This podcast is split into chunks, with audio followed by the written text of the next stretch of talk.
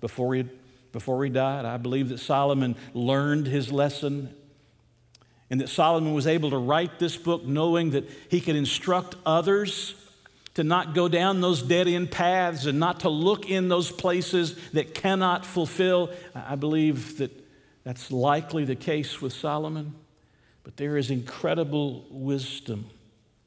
And as you turn into chapter 10, you turn the corner in this book, and Solomon is now going to move toward his conclusion. And as he moves toward his conclusion, he starts giving us these proverbs, these pithy statements, these short uh, these short metaphors, helping us to understand what it means to be foolish and what it means to be wise.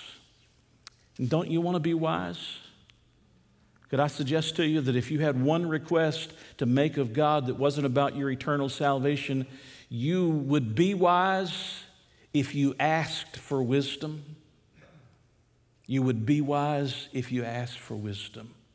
And so in chapter 10, Solomon picks up this journal and he begins to tell us some things that are wise, some things that are foolish.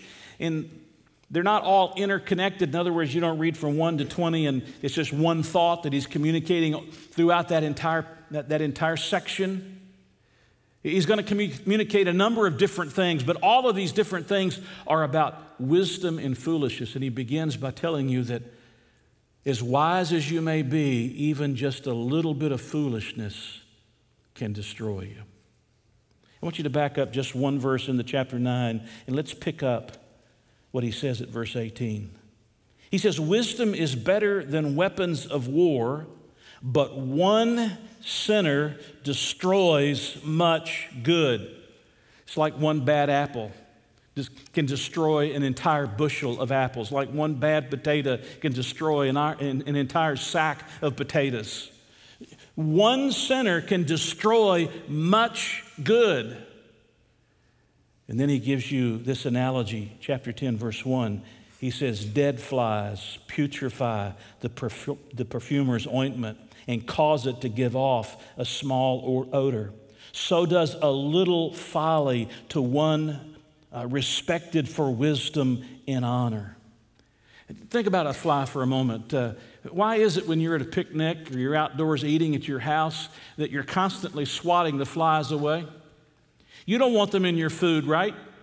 You know where they have been prior to when they've been flying over your food, and you don't want any deposits on your food that you're going to partake in in the next few minutes, right? And so you're constantly doing this. You're, you're always waving the flies off. Stay away from my food. And it doesn't matter. It's as if they bring a, an entire company of flies, isn't it? And they're always around. But can you imagine what he's saying here when he says a fly gets in the ointment? He gets in the perfume, and that fly begins to deteriorate. And there is a fermentation process that goes on, and the result is that that perfume, rather than being something that is sweet smelling, becomes something that is onerous, something that you wouldn't want to put on yourself. That, that's what he's saying in this little proverb. I mean, just one sinner can destroy a lot of good. Just one bad decision can destroy a lifetime of good decisions because little things matter. Even a little fly that gets in the ointment can destroy the ointment. So, if you're known as a person of wisdom, he says in verse 2, if you're known as a person of wisdom, just a little bit of folly. Please understand when we talk about the fool or we talk about his folly, we're not talking about somebody who is mentally deficient. We're, we're talking about someone who is morally deficient. We're talking about somebody who acts in a morally deficient way. They may know what is right to do, but they don't do it. And one bad decision can result in a lifetime of misery. God may forgive you, but the consequences of that one bad decision may go with you for the rest of your temporary life that's here. We often don't think of life that way. I think of an incident that occurred in 1997, January the 12th. There were two Swiss men who decided to venture around the world in a hot air balloon. And so they created this high tech hot air balloon that had a sealed cabin there were solar panels that were used for power. The cabin was pressurized, and they were going to get up into the jet stream so that the jet stream could carry them along at 200 or more miles per hour, and they were going to go all the way around the world in this hot air balloon. Price tag for this process, this project, was $1.5 million. They took off, they got up into the air, got up into the jet stream, and it wasn't very long they began to smell something in the cabin of this pressurized, uh, this pressurized cabin. They began to smell the kerosene that caused the burner to keep burning to cre- create the hot air for the balloon. They looked everywhere looking for what was causing the leak of this kerosene and they couldn't find it. And finally, they got, intact, uh, got in touch with their technical people. You know, they had communication. They got in touch with their technical people, and they ultimately told them, you need to come down to a lower elevation where you can open the cabin and you can depressurize and you can get some fresh air. And they did that, but they weren't able to make it to the coast of Africa. They had to ditch that hot air balloon in the Mediterranean Sea.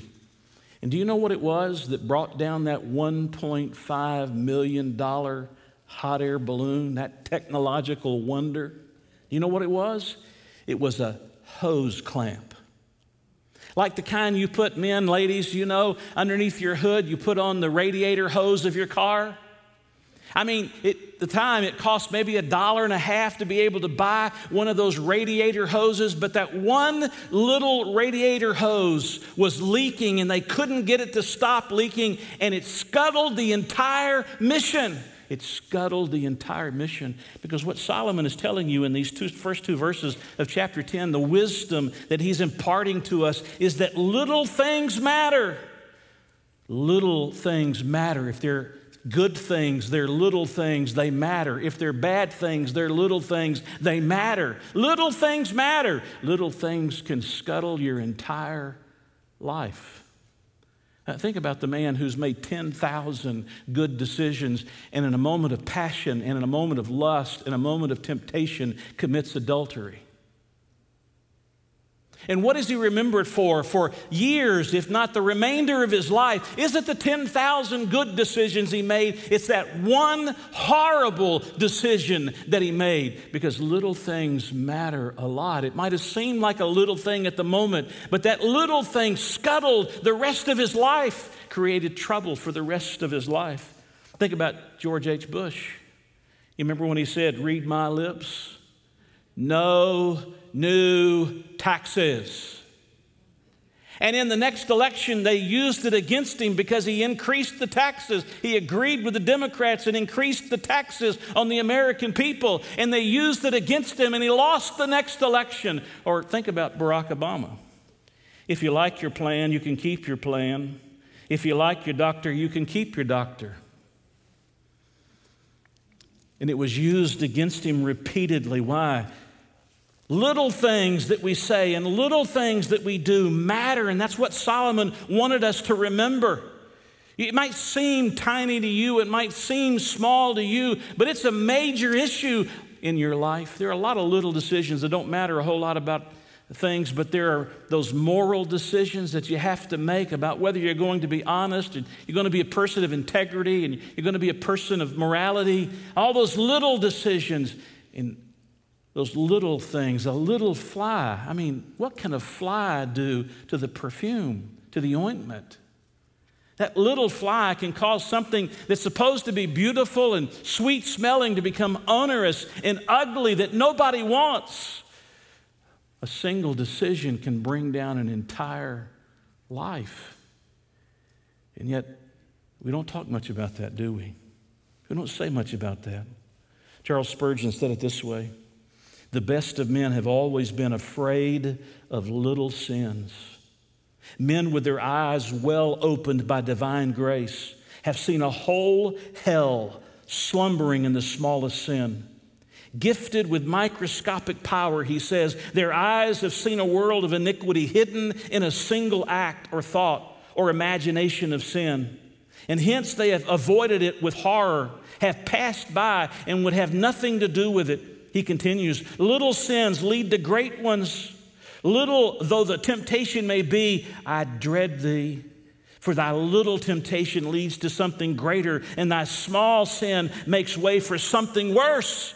Think about the drug addict who sniffs the cocaine for the very first time, or shoots the heroin for the very first time, who takes a drag on the weed for the very first time. And then, inevitably, by that one decision they made, just to get along with the rest of the kids they were with, the rest of the adults they were around, just to get along so that I sort of would fit in with the crowd, one decision. And before they know it, they find themselves laying in a street somewhere in a stupor, hardly able to get up and move through life because of that one decision.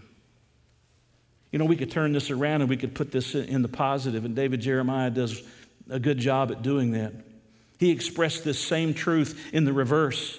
He said, A holy life is made up of a multitude of small things. It's the little things of the hour and not the great things of the age that fill up a holy life. Amen? It's the little things that make up of the hour that make up a holy life, not the great things. People say, Oh, just give me something great to do. Let me give you something great to do. Pay attention to all the little things that God has placed around you and do those little things well. Ask an artist, somebody who loves to paint on canvas, and they'll tell you that attention to those smallest of details is what makes the painting that they have done so exquisite and so beautiful and worth so much money. It's those little details. Maybe most people don't even see that little detail, but that little detail is important because a fly can get in the ointment and destroy the ointment. A bad decision can lead to increasing numbers of bad decisions. A holy life consists of a lot of small obediences over a long period of time in the right direction. Now, let's just be honest about this. All of us have made some bad decisions along the way, haven't we? Okay, I'm the only one here that's done that. All of us have made some bad decisions along the way. We're thankful for the forgiveness of God, but today this is a reminder Solomon comes to the end of the book and he says, I'm going to give you some wisdom here. I want you to pay attention. I don't want you to be like the fool. I don't want you to live a life of folly. It's not about your, your, your, your, intellectual deficiency. This is about your moral deficiency. Make sure the little things matter in life. Pay attention. That flirting with that woman at the office, that man at the office, might seem like a little thing, but it becomes a major thing. Dead flies putrefy the perfumer's ointment and cause it to give off a foul odor. So does a little folly to one respected for wisdom and honor. I mean, rotting flies in the ointment will lead to a complete undoing of the ointment's purpose, its, its value, a complete undoing of it of the essential nature and the essential value of that ointment. And we don't want those little things in our lives. It's why in the Psalms, the psalmist would pray, Lord, forgive me of my, you know the next words? Secret sins. You know, looking on your phone at things you shouldn't be looking at, watching a movie on your television set that has no business being seen by the eyes of a, of a believer in the Lord Jesus Christ. Little things matter, he says. And he begins imparting this wisdom at the end of this journal to say to them, Look, pay attention because little things matter. But then he says in verse 3, he continues, even when a, excuse me, but a fool's heart at, at, his left, even when a fool walks along the way, he lacks wisdom. Or I should say, verse 2 a wise man's heart is at his right hand. There it is. A wise man's heart is at his right hand, but a fool's heart at his left. He imparts some more wisdom. A wise man's heart is at his right hand, but a fool's heart at his left. Now, if you're a southpaw this morning, don't take offense. If you're a left hander, don't get angry with me. But in Middle Eastern thought, the right hand was the place of strength and honor and power and great blessing. Most of them were right handed, not all of them, but most of them were right handed, and that's how they thought of it. It's the place of honor. The left hand could be the place of dishonor. And he says, Where you set your heart, what you set your heart on determines the direction of your life. Our children growing up set their hearts on something. And if we as parents don't guide them and show them uh, the, the dangers and show them the blessings and the good things, and we don't guide them in this process, they can set their heart, their heart on something that can lead them not to the right hand, a place of honor, but to the left. Because our hearts have a tendency to guide us and direct us where we're going. What does Solomon say in the book of Proverbs? He says, Guard your heart, for out of it are the issues of life. Guard your heart. Make sure that your heart is set on the right things. Think of it this way the two great commandments that Jesus gives to us in summary of all the law. What does the very first one say? Love the Lord your God with all your. Then what does he say about your neighbor? Anything at all about your heart? Love your neighbor as yourself. But he says you love the Lord your God with what? All your heart. Because if you don't set your heart on God, the direction of your life will drift away. Isn't that true? It'll drift. And here he comes and he says, A wise man's heart is at his right hand. He sets his heart on those things that are pleasing to God. He sets his heart on God himself and not on those things that are on the left hand. That's folly when you do that, things that are less honorable things that are dishonorable. You set your heart on the right thing. Isn't that what Jesus was, was teaching, the New Testament was teaching, when it says, Where your treasure is, there will your heart be also? Where you're investing your time and where you're investing your money and where you're investing your life, that tells a whole lot about what you really love in life. Does what you say you love, is it really God? And Solomon comes in his wisdom and says, Look, little things matter. But he reminds you that the heart is as well determines the direction of your life and what you set your heart on. I can remember as a boy thinking as I was growing up, I want to be a professional golfer. I want to be a professional golfer. I want to be a professional golfer. Every time I said that, I can almost remember every time I said that, my mother or my dad would always say, Well, if that's God's will, if that's God's will. They kept directing me. They kept guiding me. They kept saying to me, You know, what you want is not what you want. What you want is what God wants. And I appreciated my parents for doing that. I didn't at the time. I'd already made up my mind. I'd already set my heart on something, but they were trying to make sure that I stayed open to what God wanted to do in my life and what God wanted to do through my life. And while it's not wrong to become a professional athlete, it is for some of us wrong to be a professional athlete because God had something better for us to accomplish. Are y'all with me? Had something better for us to accomplish. And Solomon comes and says, Look, pay attention. Pay attention. Little things matter. Make sure that your heart is set on the things that are on the right hand and not on things that are on the left. Not necessarily have to be something that's, that's uh, evil on the left and good on the right, something that's better something that's worse. Make sure your heart is set on the right thing. He continues his wisdom as he imparts it.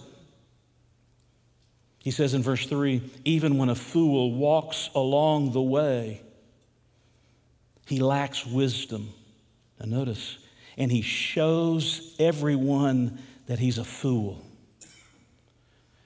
Do you get it? I mean, little things matter. A fly in the ointment matters. The heart determines the direction of your life. Set your heart on the things that are on the right hand. Make sure your heart is set on the things of God first, above everything else.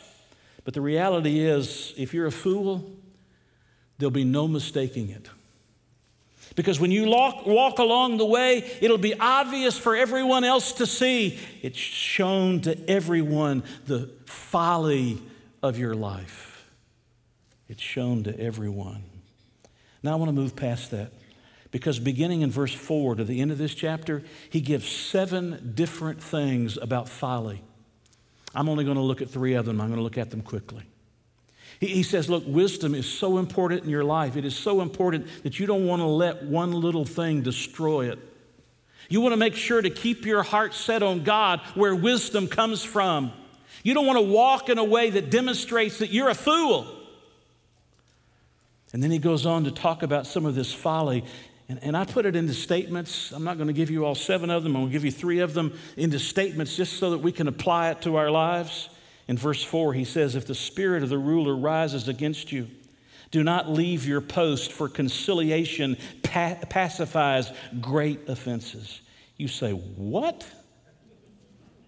Well, let me just put it to you this way the fool gets angry too quickly and quits too early. The fool gets angry too quickly and quits too early. That's what he's saying. The spirit of the ruler rises up. He's upset about something, it's against you. He says, Don't leave your post because consistency and calmness, conciliation pacifies great offenses. In other words, it's the same thing that he says in Proverbs chapter 15, verse 1, where he tells us that a soft answer turns away wrath. But angry words stir up the problem, right? Soft, a soft answer. He, he says, Look, the right response is not to get too quickly angry and quit too soon. How many people have quit a marriage too soon because they got angry? They quit a church. They quit a job. They quit friendships too early because they got angry. You know, something about leaders, let me just give you a little insight. Leaders are passionate about what they're doing. You know that? This is, a, this is a ruler. This is somebody who is a leader. And he has something that's aggravated him, that's, that's angered him, and it rises up against you. He says, Be calm. Don't go quit. Don't get angry and respond. Be calm. You can calm the situation. You can get through it, and you can earn his respect. But leaders are passionate. Do you know that? Uh, leaders see things that other people don't see. They, they understand things that other people don't understand. They, are visionaries. They're able to, to, to see to the future what God wants to accomplish. And they're passionate about what they're doing. Somebody I, I trust and I respect this week told me that I was being defensive. And I was. When somebody is critical about what I'm leading and what I'm doing, I get defensive. When you spent 40 years of your life, almost 40 years of your life in one place, this is not my church. It didn't belong to me. You're not my people. You belong to God. But He placed me here and He hasn't moved me from here. And when you've invested 40 years of your life and somebody's being critical of it, uh, you get defensive. That's, that's what leaders do. But I was being too defensive and I had to take the correction appropriately. That's what leaders do. If people don't understand leaders and they get upset and they get angry and they say things they shouldn't say. They respond in kind and then they quit too early. And the result is that that's a foolish thing to do. You know, it's always easier to find the job when you've got a job. It's always easier to find the job when you've got a job than when you don't have a job. As a matter of fact, right now you can find the job about anywhere. and so he comes and he says, Look, the little things matter. Make sure your heart is set on the things of God first above everything else, because where your heart is set is where your life is going to be directed. And if you're acting as a fool, everybody's going to know the foolishness of their life. They're going to see it. So, look, here's your, your counsel. If your boss gets angry with you, rather than responding in kind, give a soft answer in response. Walk away from the situation and let yourself calm down before you make a bad decision that can result in bad outcomes. He goes on here. I've got to get to it. He goes on here. Verse 5 There is an evil I have seen under the sun as an error proceeding from the ruler, folly. Now, a, a ruler is personified as folly, is set in great dignity, while the rich sit in a lowly place. I have seen servants on horses while princes walk on, walk on the ground like servants. You say, What? Just as he was saying, the fool gets angry too quickly and quits too early, he's saying the fool elevates, honors, and follows the wrong kinds of people in life. Folly is set in great dignity. The rich are put, those who are nobles who ought to be leading are put in low places Servants are on horses, and the princes who ought to be guiding the nation are walking on the ground like servants. They're not in the right place. One great leadership book about good to great says that you got to make sure the who and the where. You, you got to make sure the who, who's on the bus with you, that you've got the right people on the bus. Then you got to know the where. Where do they belong on that bus? Because you can get the right people in the wrong places and not get the results that you desire. Or you can get the wrong people and they're in the wrong places and not get the, the result you desire. Do you see what he's saying? And somehow in the process, we elevate and honor and follow the wrong people, foolish people. Elevate and honor and follow the wrong kinds of people. We put the wrong people in leadership. We follow the wrong kinds of people. I know there's a lot of good people in sports and a lot of good people in, uh, in Hollywood and a lot of good people in business and a lot of good people in churches, but you know, we ought to be careful who we follow.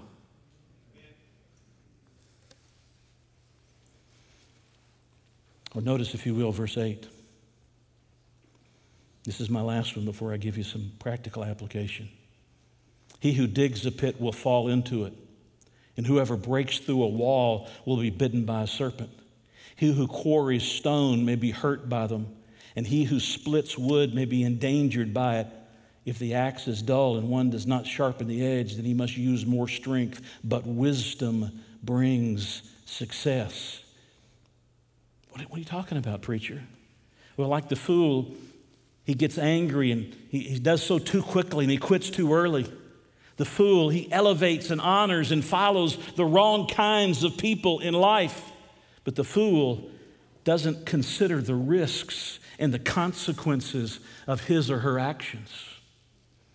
They, they break through a wall without thinking about what could happen, they dig a ditch without thinking about what could happen.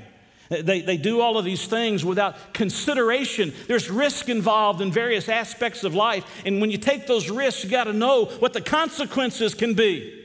And people don't stop to consider the risk and don't stop to consider the consequences. We've seen a masterful example of this in the past week and a half. Regardless of what you think about Afghanistan or where our military should be related to Afghanistan, the exit strategy stinks and cost 13 Americans their lives, and a lot more will probably have to die. It's left women in jeopardy, children in jeopardy. It's left relief agencies, people working for relief agencies in jeopardy. It's left Christians in jeopardy. Could you not stop and think about the wall and what breaking through the wall might mean? Could you not stop and think about what digging that ditch might cause? Could you not have planned better than you planned? I don't agree with you, Pastor. Everybody has a right to be wrong.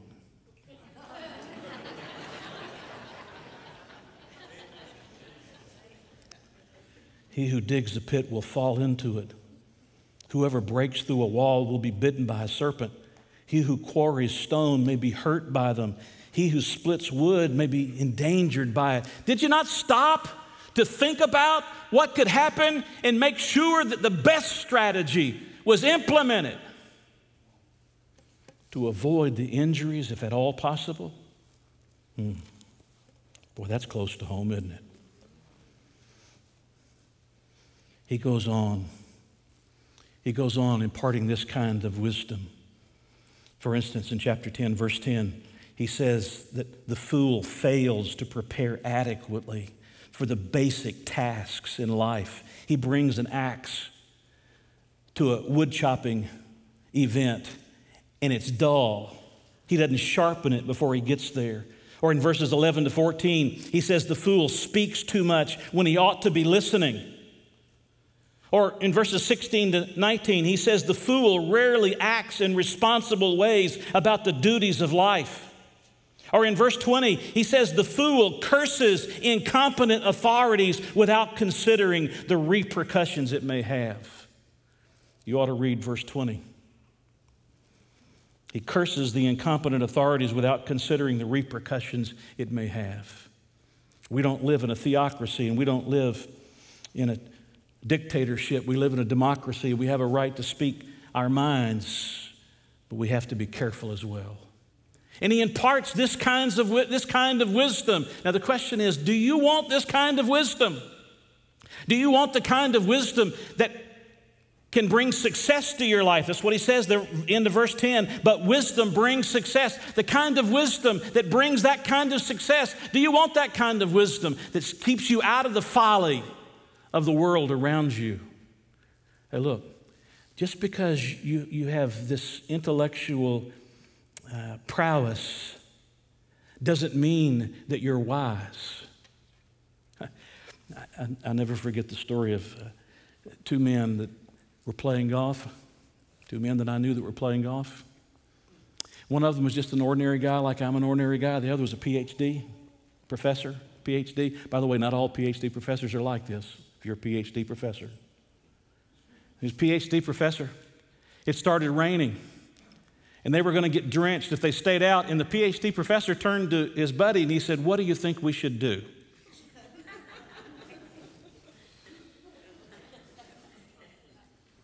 I'll tell you what you think I think you should do. He said, I think we should go in so that we don't get wet. We're not talking about your intellect. We're talking about something far more important. So, where does this kind of wisdom come from? First of all, it comes from God. That's why Solomon asked God for it. And by the way, I asked you at the beginning, what would you ask God for? If He were to give you one request and He was going to answer it, did you know that God has given you that request? James chapter 1, verse 5 If any man lacks wisdom, let him ask of God who gives liberally and without reproach. He only gives one qualification. He says, Let him ask in faith, not wavering. Let him ask believing. But he says, You can ask me for wisdom because the kind of wisdom we're talking about, you don't get down in the, in the university, you get it from God. And God brings you that wisdom. Secondly, this wisdom is found in Scripture. This wisdom comes from God and it's found in Scripture. Just listen to what he says. I was reading through Psalm 119. Don't you love it in your Bible reading when you get to Psalm 119? I mean, you're skipping through the Psalms really fast and you get to Psalm 119, but Psalm 119 is incredibly rich about the things of God. Listen what he says. Oh, how I love your law. It's the meditation of, it's my meditation all the day. You, through your commandments, make me wiser than my enemies, for they are ever with me. I have more understanding than all my teachers. For your testimonies are my meditation. I understand more than the ancients because I keep your precepts. You hear what he says? The Word of God comes through this book, it comes through the Word, the Scripture. Um, I know we sound like a broken record around here. And for our children, they have no idea what a broken record even means.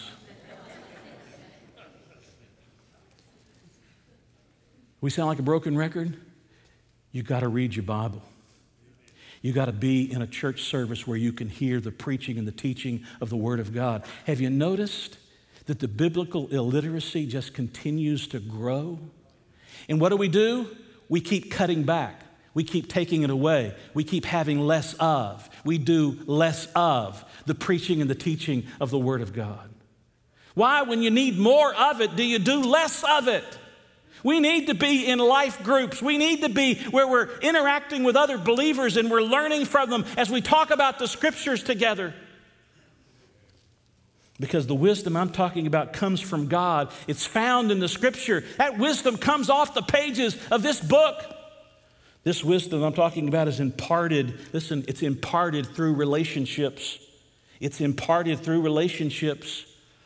As you're interacting with each other, the two of you can grow in wisdom, the wisdom of God. The wisdom of God can grow in each of you.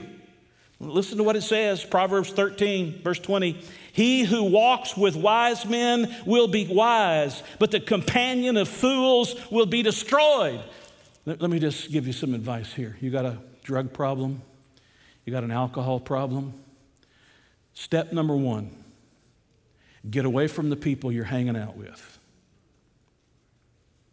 Come to a church where people can love you and care for you and disciple you and stay away from those people. that want to keep taking you down. This is not hard. It may be hard to get off the drugs. It may be hard to get it out of your system, but the concept of what you got to do first isn't that hard. Stay away from those people. If you walk with the wise, you'll be wise, but if you hang out with fools, your life's going to be destroyed.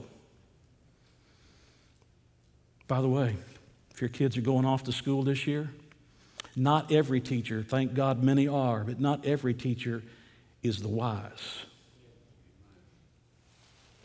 This wisdom comes from God. It's found in Scripture, it's imparted through relationships. You walk with the wise, and as you walk with the wise, you learn from them. Somebody told me one time if you want to be a better golfer, play with better golfers. I learned that to be true when I was a young kid. Not anymore. Doesn't help me any, anymore.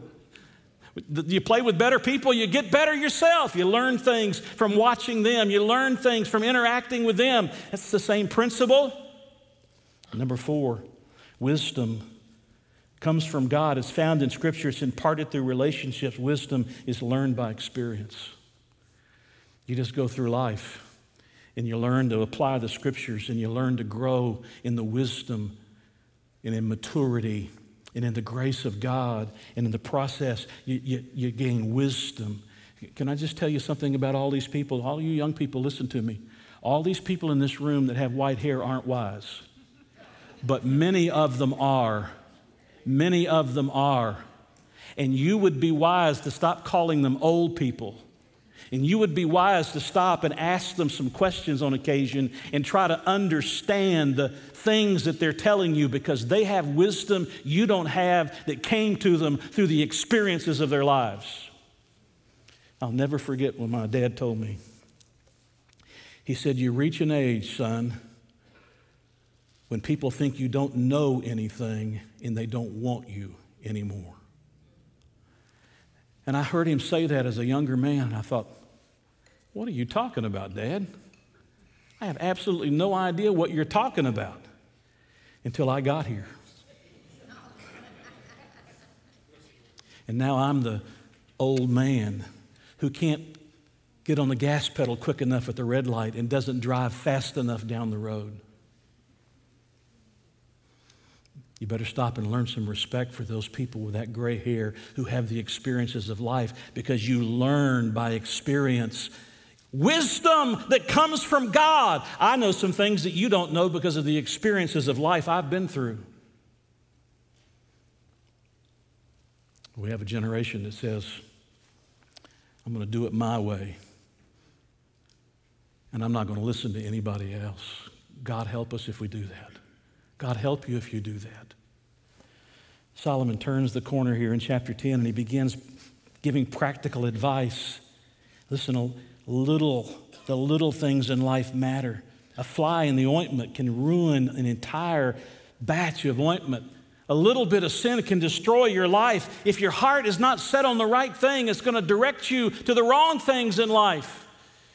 Don't walk in a way so that everybody knows how foolish have you ever seen somebody doing something and you thought to yourself, you didn't say it out loud, God forbid that you'd say it out loud, but you, you thought to yourself, how foolish.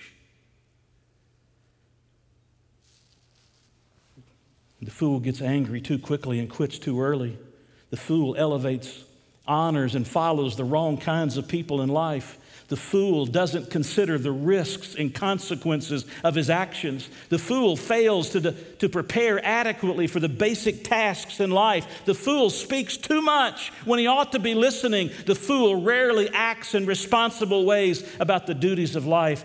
The fool curses incompetent authorities without considering the repercussions it may have. That's pretty good wisdom, isn't it? So look at one last place with me 1 Corinthians chapter 1. The greatest wisdom there is is the gospel. There is no greater wisdom than the wisdom of the gospel. 1 Corinthians chapter 1, listen to Paul, verse 17. For Christ did not send me to baptize, but to preach the gospel, not with the wisdom of words, lest the cross of Christ should be made of no effect. For the message of the cross is foolishness to those who are perishing, but to us who are being saved, it is the power of God.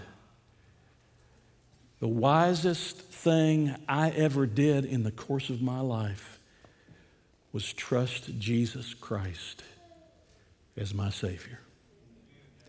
And the wisdom of God that comes through the cross and that empty tomb is the wisdom that's still changing lives today.